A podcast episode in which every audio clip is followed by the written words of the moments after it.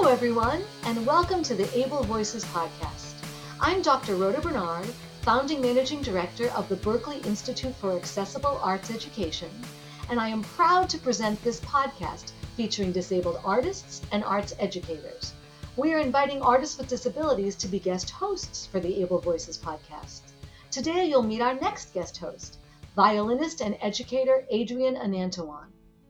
Adrian will host our next episode where he will interview a disabled artist. Let me tell you a little bit about him. Adrian Anantawan holds degrees from the Curtis Institute of Music, Yale University, and Harvard Graduate School of Education. As a violinist, he has studied with Itzhak Perlman, Pinchas Zukerman, and Anne Sophie Mutter. His academic work in education was supervised by Howard Gardner. Memorable moments include performances at the White House, the opening ceremonies of the Athens and the Vancouver Olympic Games, and the United Nations. Adrian helped create the Virtual Chamber Music Initiative at the Holland Bloorview Kids Rehab Center. This cross collaborative project brings researchers, musicians, doctors, and educators together to develop adaptive musical instruments capable of being played by a young person with disabilities in a chamber music setting. Adrian is also the founder of the Music Inclusion Program, aimed at having children with disabilities learn instrumental music with their typical peers. From 2012 to 2016, he was co director of music at the Conservatory Lab Charter School, serving students from the Boston area in kindergarten through grade 8. His work there was recognized by Mayor Marty Walsh as a 1 in 3 Impact Award in 2015. Adrian is also a Juno Award nominee, a member of the Terry Fox Hall of Fame, and he was awarded a Diamond Jubilee Medal from Her Majesty Queen Elizabeth II for his contributions to the Commonwealth. Adrian is the current chair of music at Milton Academy, the artistic director of Shelter Music Boston, and is an associate professor in the strings department at Berklee College of Music. Throughout the year, Adrian performs, speaks, and teaches around the world as an advocate for disability and the arts. Welcome, Adrian. We are delighted to have you as the next guest host of the Able Voices podcast. Thank you, Rhoda. It's an honor to be here. Thank you. I'd like to start off by asking uh, you to tell us your story as a musician. How did you start as a musician and how did you get to where you are today? Absolutely. So I think what the bio doesn't mention and is definitely very visceral to me when you see me is that I was born without my right hand. So I don't have fully formed fingers, I don't have a wrist, and when people see me, they would consider me someone with a visible disability. And growing up, I always had a strong affinity towards music. I think that there were definitely accessibility challenges in learning an instrument in particular. I was in fifth grade, and our music teacher all wanted us to play the recorder. Unfortunately, I wasn't able to do that because I wasn't able to hold all the uh, or play all the notes w- with my fingers. So my parents started looking for different options. Uh, one idea was singing, but didn't have a great voice. Another one was trumpet, which seemed like a very practical adaptation, but it wasn't something that I really felt. I really wanted to express myself with that particular type of sound. So it wasn't until I watched Sesame Street, of all things, and I saw a man with crutches walk up on stage, and he had a violin that was on a chair that was waiting for him.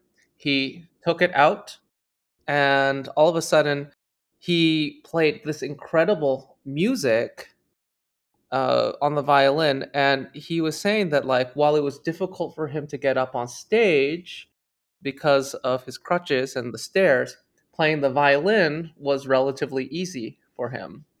And that representation alone inspired me not only to see uh, someone with a visible disability like myself uh, engage in music, but also transform himself through this music as well. And that was my first journey, or I should say, inroads into thinking about a string instrument, in particular, the violin. The man's name was Itzhak Perlman, who's like a preeminent violinist of our time. And I told my parents, I want to have that instrument. And of course, they were like, well, Uh, we don't know how you're actually going to adapt this for yourself. So we got some help. So I grew up in Toronto, Canada, and we went to a rehabilitation hospital called Holland Bloorview. And we worked with the prosthetics department where I had a lot of other adaptations made for me, like a myoelectric arm, which is an electric arm that opens and closes. I had like a swimming hand. So this particular adaptation was created for me specifically for the violin.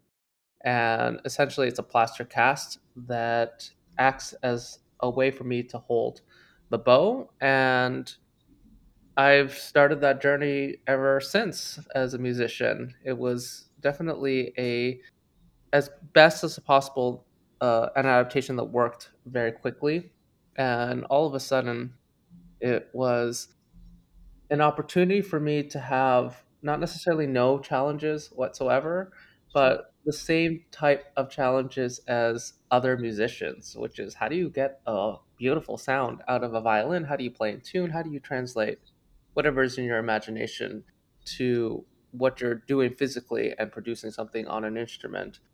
So that really got me started at age 10 and I was very lucky to have great training and great motivation to practice, uh, which led me to uh, continue all the way up until college and then start a career in performance afterwards. And I still do that to this day, and the violin is still uh, a bit of a beast to try to manage. Uh, and at the same time, it's a journey that I've been so grateful and appreciative uh, to have as a musician and as an artist. Wow, I love that story. Um, I love one thing you said just to underscore it because it's really cool. Um, you said that once that adaptation was developed for you, then you had the challenges that every artist, every musician in this case has. I love thinking about how that adaptation was so powerful for you in changing what your challenges are. And you now do work with adaptations for other folks. Can you talk a little bit about that? Sure. So, as I was finishing my graduate work in music performance and starting to do a lot of playing around the world, I felt like that was not the only thing that I wanted to do to visit a concert hall and then to leave afterwards and really not have a connection to community, and especially a community that I felt very resonant with, which was folks who had accessibility challenges uh, within music, in particular, uh, children. So I remember playing a violin recital back at Holland Bloorview, and all of a sudden I was exposed to guests and audiences who were children who had more uh, challenging disabilities than myself. Uh, I'm missing my hand and have some challenges around that, but we had uh, children with cerebral palsy, uh, spinal muscular atrophy, a wide range of, of physical challenges that uh, they were visiting Holland Bloorview for uh, music therapy, essentially. And so I visited them and those patients and really got a sense of the technology that was being used within a music therapy context. In particular, there was an instrument that translated motion into musical notes in a virtual environment. Uh, we call this the the VMI, the virtual music instrument. And that type of technology was not only accessible, but it was dynamic in a sense that it could adjust to the needs of the user. Uh, so, for instance, what it did was it created shapes on a virtual environment, and the child could see themselves in a webcam. And if they were able to hit a certain shape in the virtual environment using a particular motion, a musical sound would emerge. And the research has shown that the work and and physical uh, exercise that's required in order to sort of get strong or like increase flexibility. Uh, these are motivated in s- such uh, more intense and visceral ways when uh, you do it through the language of music and expression.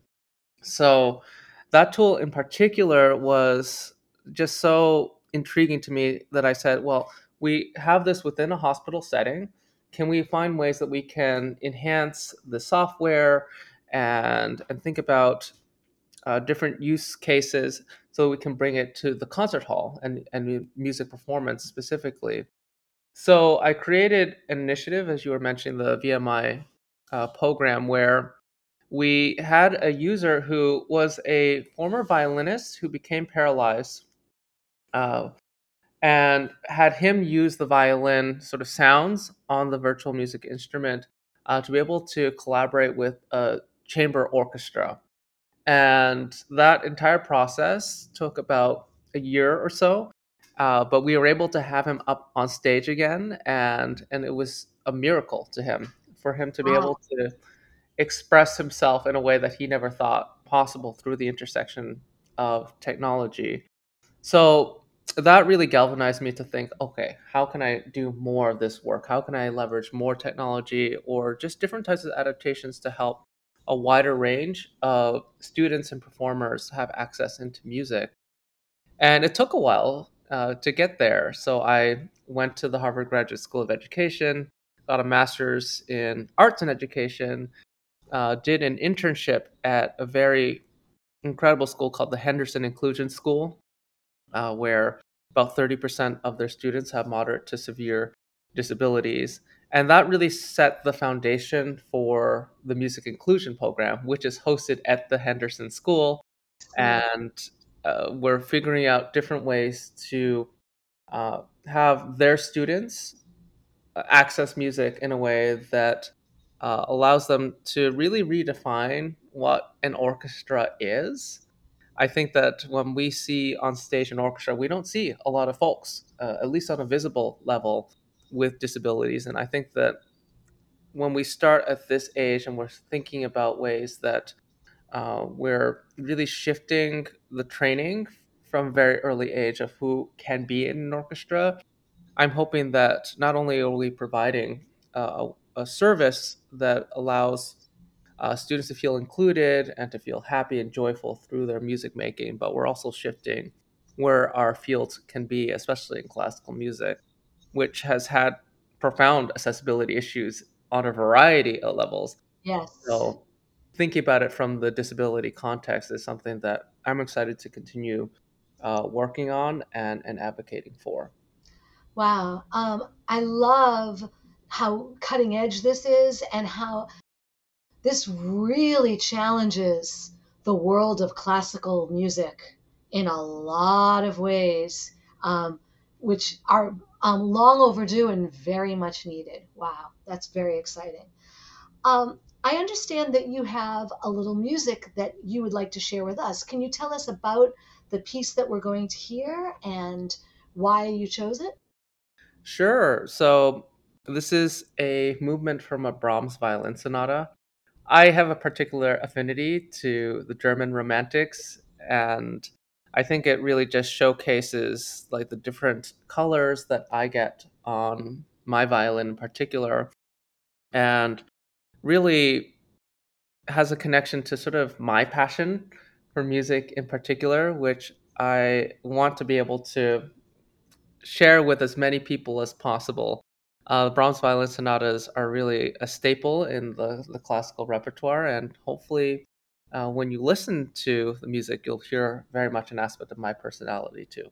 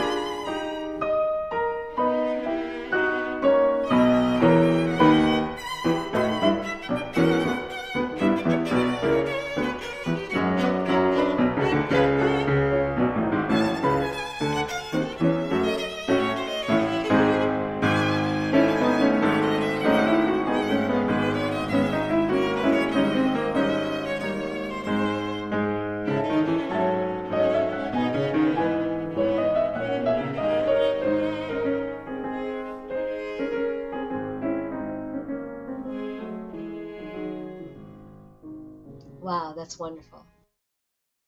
I know that our listeners would like to hear about your music education.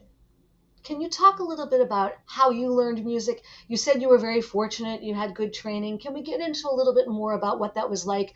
And did you encounter any um, attitudinal or other kinds of barriers, even though you had the adaptation? I mean, was it all smooth sailing from that point? We're curious about that.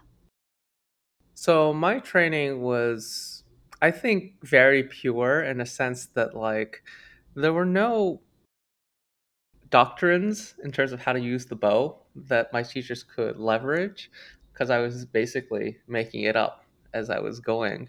So a lot of the pedagogy centered around listening and listening to recordings in particular. So I mentioned Itzhak Perlman, He was my favorite violinist, and I would get all these CDs of him from the library and just play them and then literally try to imitate what he was doing with the sound.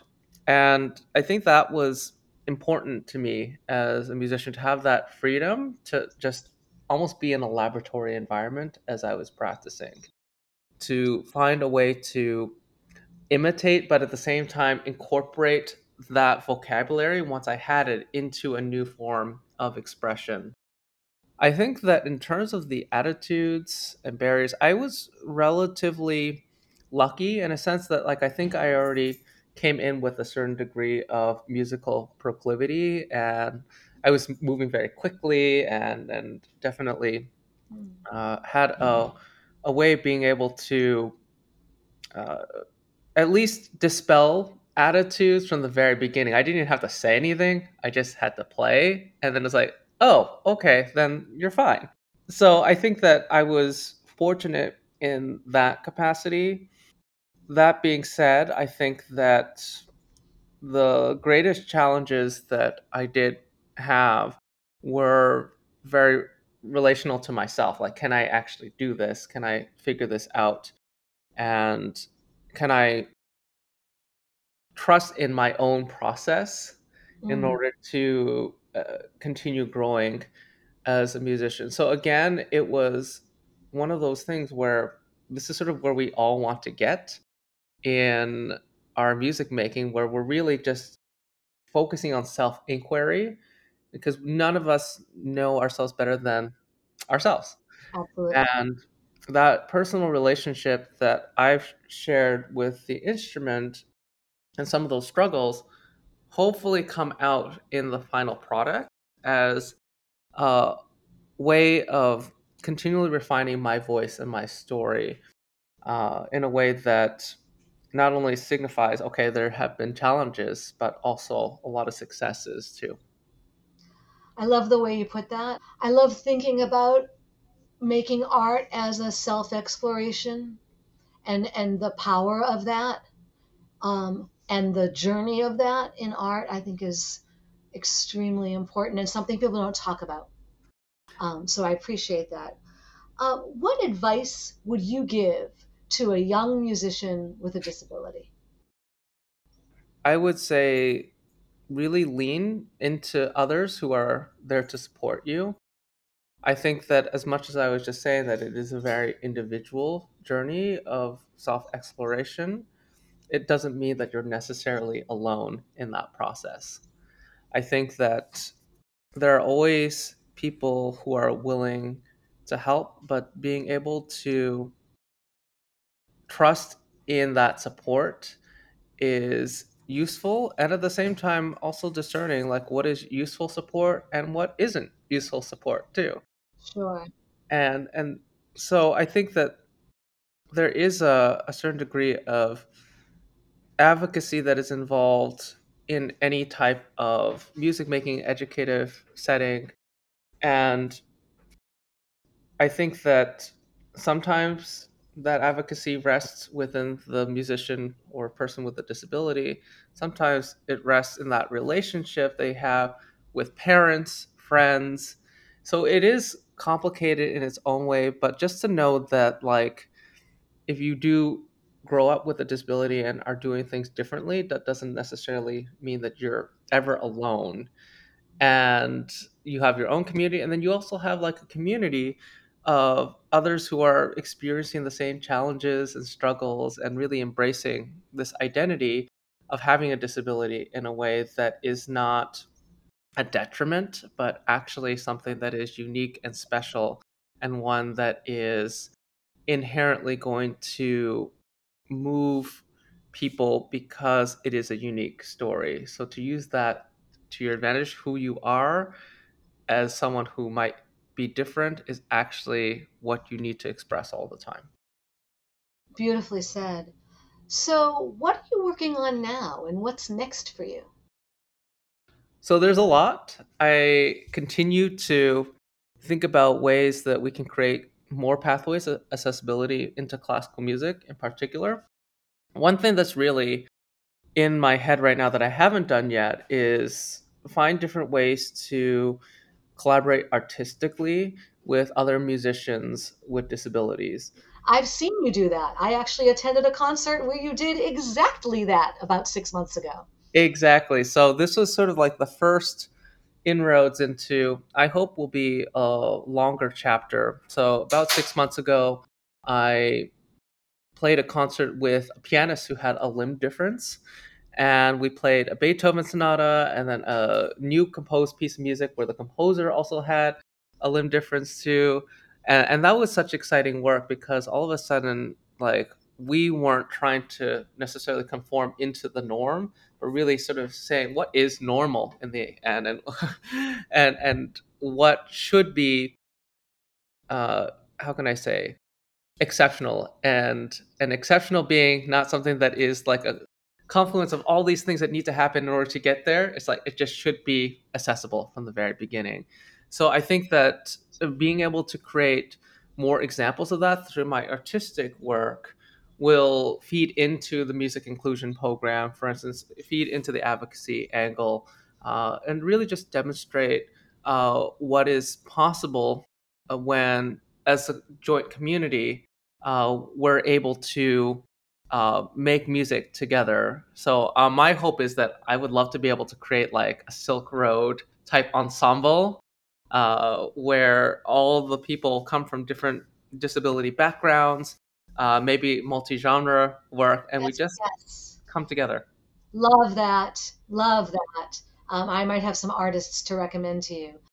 We need that representation so desperately. Um, that would be amazing. Absolutely. Um, Adrian, I want to thank you for spending this time with us today and for sharing your experiences and your music and your thoughts with us. We're looking forward to the episode that you will guest host. And thank you so much for being a part of the Able Voices podcast. You're welcome. It's lovely to be here.